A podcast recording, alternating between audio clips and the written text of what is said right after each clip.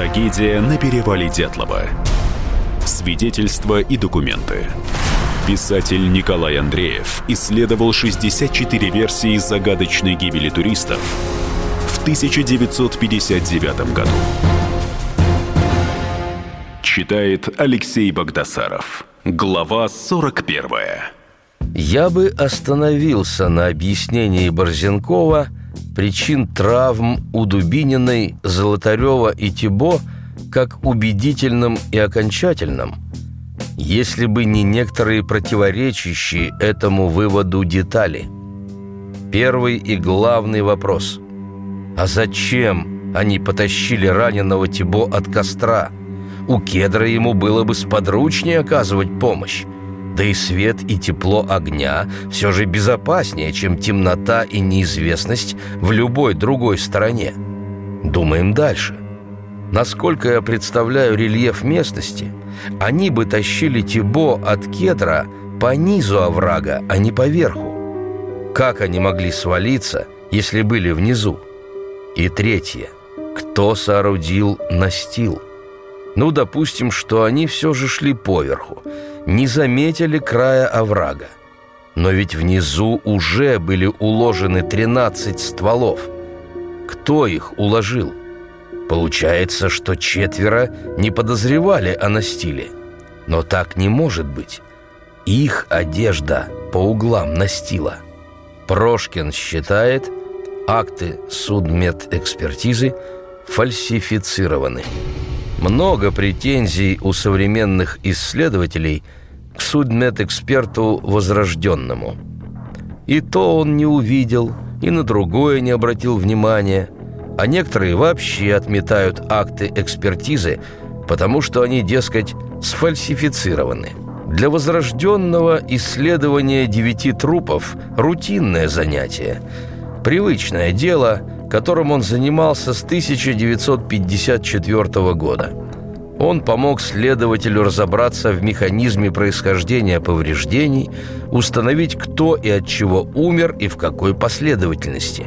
Между тем, известный адвокат, а в прошлом прокурор-криминалист Леонид Прошкин в актах судмедэкспертизы обнаружил множество несоответствий. Вот его выводы – Покажу механизм фальсификаций на примере тела Колмогоровой. Поисковики составили акт, где указали на ее спине в области поясницы наличие ссадин и выступившей крови. Это серьезная травма. Она должна обязательно быть отражена в акте судмедэкспертизы. Но там мы читаем. На передней поверхности правого плеча мелкие ссадины буро-красного цвета в виде полос размерами 4 на 1 см, 2,5 на 1,5 см и 5 на 0,5 см и мелкие ссадины в области нижней трети правого предплечья. Получается, никакого повреждения на спине нет.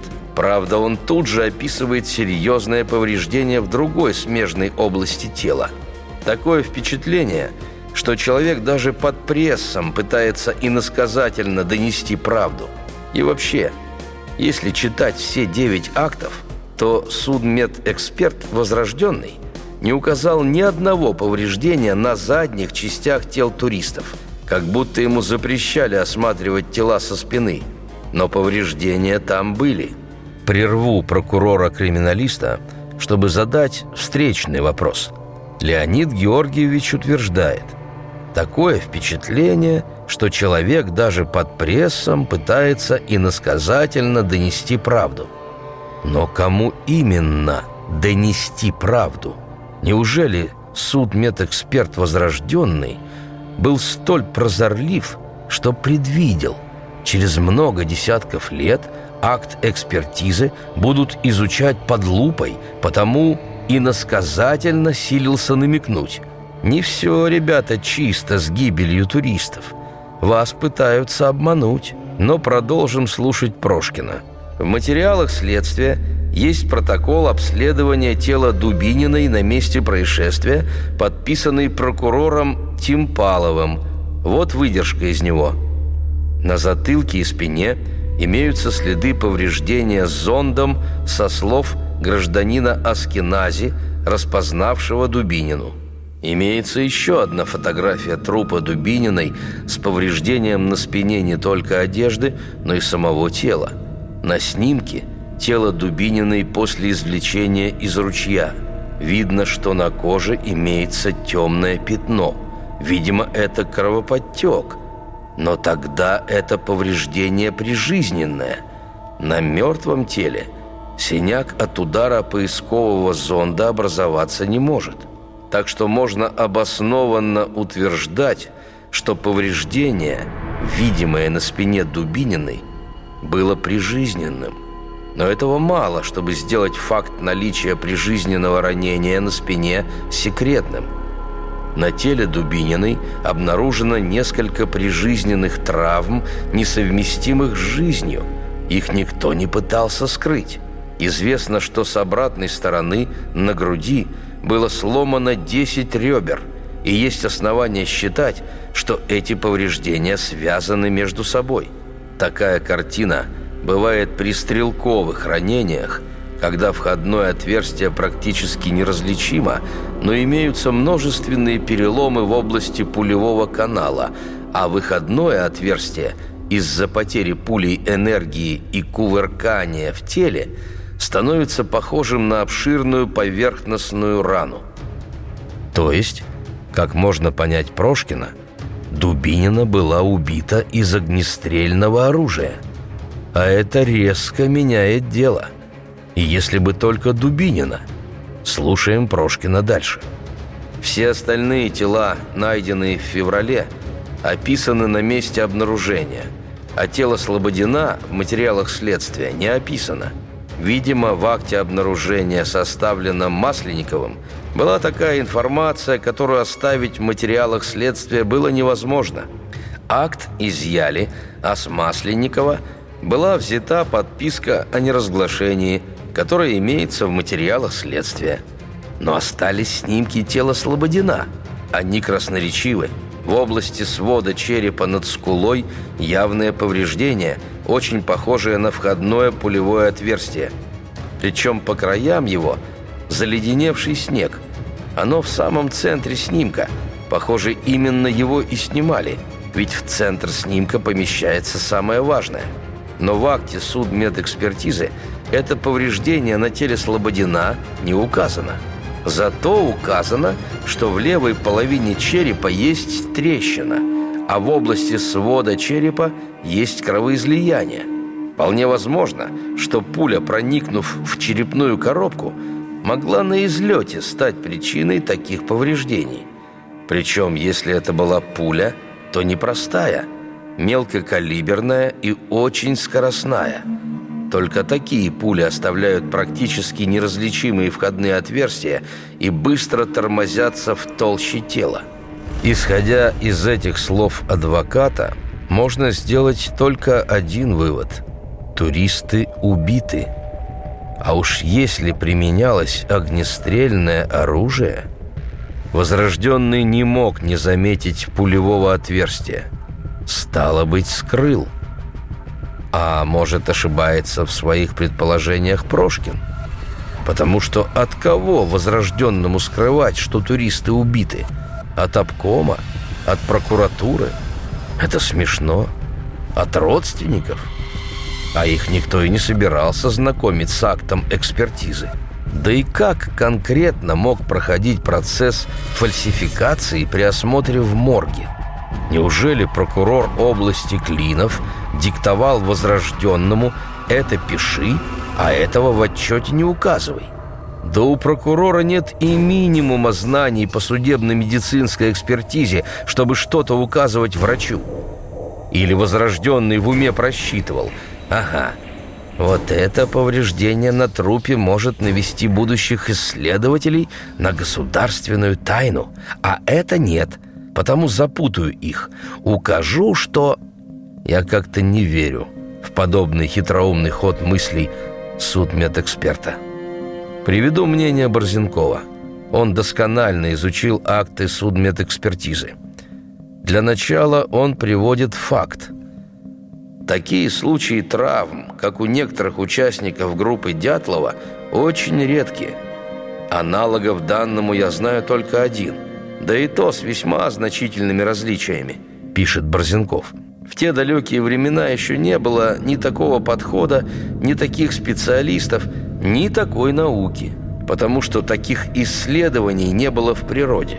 И как итог, никаких претензий к заключению Возрожденного в принципе предъявить нельзя. Возрожденный честно описал то, что видел и что было у него под скальпелем. Претензия будто бы неполноте описания состояния трупов несостоятельны. Надо детально знать требования, которые предъявлялись в 1959 году, а не фантазировать на темы актов той давней судмедэкспертизы. Сторонники того, что возрожденному есть что скрывать, обычно приводят такой убойный аргумент – он никогда не рассказывал о том случае из своей практики. Продолжение через несколько минут. Трагедия на перевале Дятлова. Свидетельства и документы. Писатель Николай Андреев исследовал 64 версии загадочной гибели туристов в 1959 году. Радио как книга развивает воображение. Но для тех, кто хочет больше, мы ведем свой YouTube-канал. Радио «Комсомольская правда». Надо и сто раз услышать, и один раз увидеть. Трагедия на перевале Дятлова. Свидетельства и документы. Писатель Николай Андреев исследовал 64 версии загадочной гибели туристов – 1959 году. Читает Алексей Богдасаров. Глава 42. Исследователь Олег Архипов в своем обстоятельном труде «Судмедэксперты», в котором подробно рассказывает о тех, кто принимал участие во вскрытии трупов дятловцев, приводит слова коллеги Возрожденного – его старшая дочь Галина как-то упомянула, что папа ни одного слова не сказал по поводу гибели туристов. Приводит Архипов и такой случай из 1981 года. Однажды после работы эксперты задержались. И один из опытных коллег Возрожденного, его давний товарищ, что называется, в узком кругу поинтересовался у Бориса Алексеевича. «Когда ты все-таки расскажешь, что же тогда случилось в Ивделе?» В ответ, к удивлению присутствующих, Возрожденный сильно побледнел, встал и даже замахал руками. Он просил никогда не задавать подобного вопроса. Подобная реакция Возрожденного дает основание многим исследователям трагедии сделать вывод. Молчал, значит, было что скрывать. А может, все проще? Мой отец, Андреев Алексей Алексеевич – прошел Отечественную войну, и он никогда не рассказывал, как воевал. Раза два я слышал короткие его рассказы о боях, а если его кто спрашивал, где он воевал, как получил ранение, то он, как и возрожденный, отмахивался. И подавляющее большинство фронтовиков были такие. Не любили вспоминать о войне, о страшном, о смерти товарищей. Сердце и мозг отвергает страшные воспоминания. Возрожденный, как вспоминают его родные, коллеги, был добрым, внимательным, заботливым человеком. История со вскрытием девяти трупов молодых ребят, скорее всего, была единственной в его практике, когда он не понимал, что с ними произошло. И те страшные дни в Ивделе потрясли его до глубины души. Не хотелось не то что рассказывать, но и вспоминать. Архипов приводит воспоминания профессора Крупина, который несколько раз был консультантом у Возрожденного. «Это было ужасно», — ответил он на мой вопрос при последней встрече. «Да, ужасно. И ужасное не хочется вспоминать. Да и что, собственно, мог рассказать Возрожденный?» Необычное небесное явление — уводит следствие в сторону. Мысли Иванова пошли в ином направлении, когда 18 февраля он прочитал в газете «Тагильский рабочий» заметку под названием «Необычное небесное явление». Начальник отдела связи высокогорного рудника Киселев писал «В 6 часов 55 минут местного времени вчера на востоке, юго-востоке, на высоте 20 градусов от горизонта появился светящийся шар размером с видимый диаметр Луны. Шар двигался в направлении на северо-восток. Около 7 часов возле него произошла вспышка, и стала видна очень яркая сердцевина шара – сам он стал более интенсивно светиться, около него появилось светящееся облако, отогнутое по направлению на юг. Облако распространялось на всю восточную часть небосвода. Вскоре после этого произошла вторая вспышка. Она имела вид серпа Луны. Постепенно облако увеличивалось, в центре оставалась светящаяся точка. Свечение было переменным по величине – Шар продвигался в направлении восток-северо-восток. Наибольшая высота над горизонтом 30 градусов была достигнута примерно в 7 часов 05 минут. Продолжая движение, это необычное небесное явление слабело и размывалось. Думая, что оно каким-то образом связано со спутником, включили приемник. Однако приема сигналов не было. Заметку Иванов вырезал и приобщил к делу. И тут подоспели другие свидетельства загадочного явления, которое назовут огненными шарами. Поисковики направили в Свердловский горком КПСС телефонограмму 31.03.59 года в 4.00 в юго-восточном направлении дежурный Мещеряков заметил большое огненное кольцо, которое в течение 20 минут двигалось на нас, скрывшись затем за высотой 880. А перед этим из центра кольца появилась звезда, которая постепенно увеличивалась до размера Луны и стала падать вниз, отдаляясь от кольца. Необычное явление наблюдали многие люди, поднятые по тревоге. Просим объяснить это явление и его безопасность, так как в наших условиях это производит тревожное впечатление – Авенбург, Потапов, Согрин. Сообщение о загадочных явлениях в небе следователь воспринял серьезно. Биенко вспоминает. Иванов доверил мне перед своим вылетом на место трагедии разобраться с некоторыми газетными публикациями об НЛО. Такие сообщения появились в иных газетах северных районов Свердловской области, в том числе в крупной газете «Тагильский рабочий». Позже, когда Иванов вернулся с перевала в Свердловск, он дополнительно запросил отделение милиции и метеослужбы прояснить ситуации с НЛО, которые наблюдались в период, близкий к 1 февраля 1959 года, то есть к дате гибели группы. Но никто ничего пояснить не мог. Вряд ли Иванов, давая задание студенту, употребил аббревиатуру НЛО – Тогда она еще не была в ходу. Но свидетельство интересное.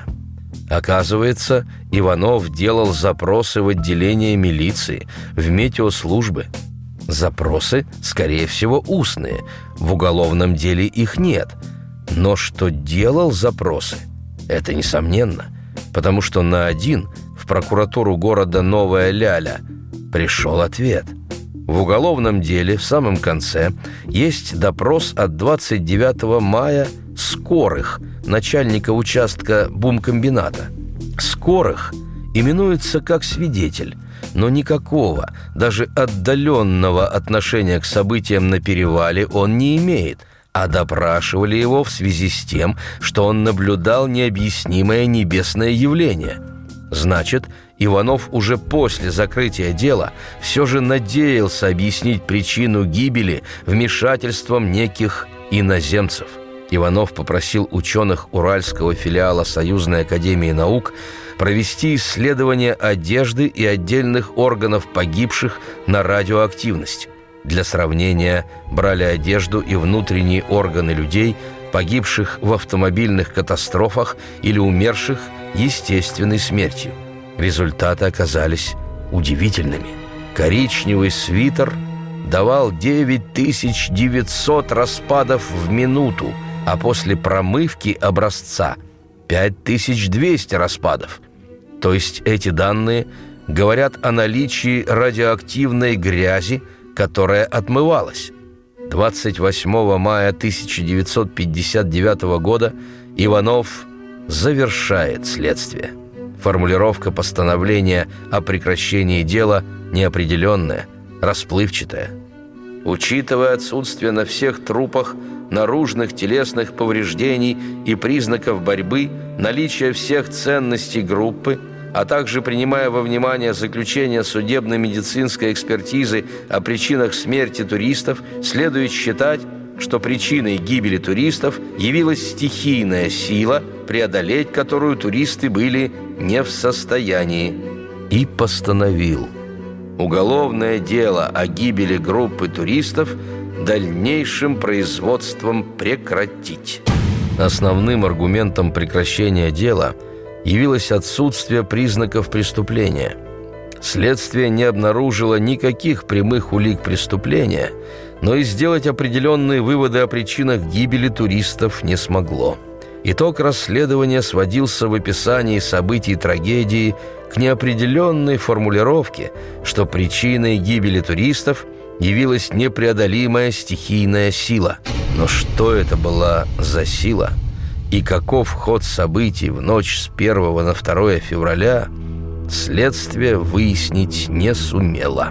Выяснить следствие не сумело, но все же понятие «непреодолимая стихийная сила» требует хотя бы минимальной расшифровки. Заместитель заведующего отделом административных и торгово-финансовых органов ЦК КПСС по РСФСР Дроздов – по поводу обращения родителей Александра Колеватова написал «Непосредственной причиной гибели группы, как доложила комиссия, явился большой ураган.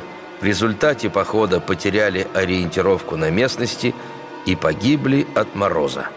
Но Иванов почему-то не указал ураган как конкретную причину, которая, что следует из документа за подписью Дроздова, была признана официальной – Следователь укрылся за неопределенным выражением «непреодолимая стихийная сила». Возможно, что он был в плену у версии, что причиной могли стать огненные шары.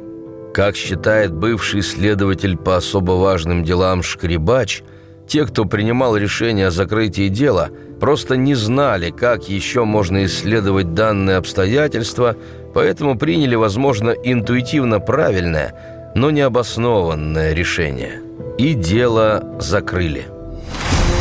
Трагедия на перевале Дятлова. Свидетельства и документы.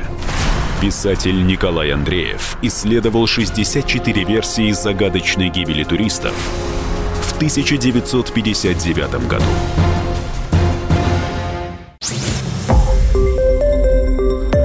Радио «Комсомольская правда».